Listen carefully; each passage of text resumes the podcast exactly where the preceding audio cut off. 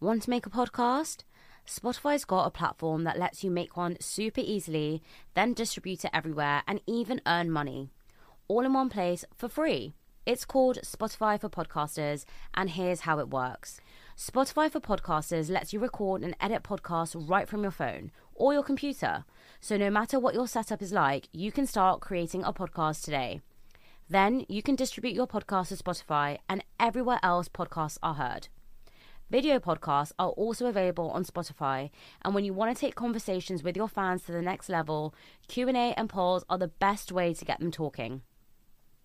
With Spotify for Podcasters, you can earn money in a variety of ways, including ads and podcast subscriptions.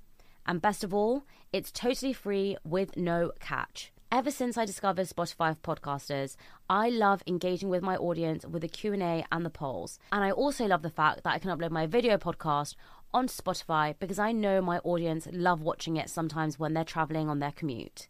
I highly recommend you give it a try, and you can download the Spotify for Podcasters app or go to www.spotify.com forward slash podcasters to get started. Investing in yourself has been something I've been talking about a lot recently because when you take a step back, it's quite scary to see how easily we question spending money on things to invest in ourselves, like hiring a PT, seeing a specialist health consultant, hiring a coach for your business, or for your going to see a therapist. We question spending money on all of these things way more than we question them on material things. Like when it's our birthday and we want to buy a new outfit, or when we go out on the weekends and we spend money on drinking, smoking, going out, partying, whatever it is.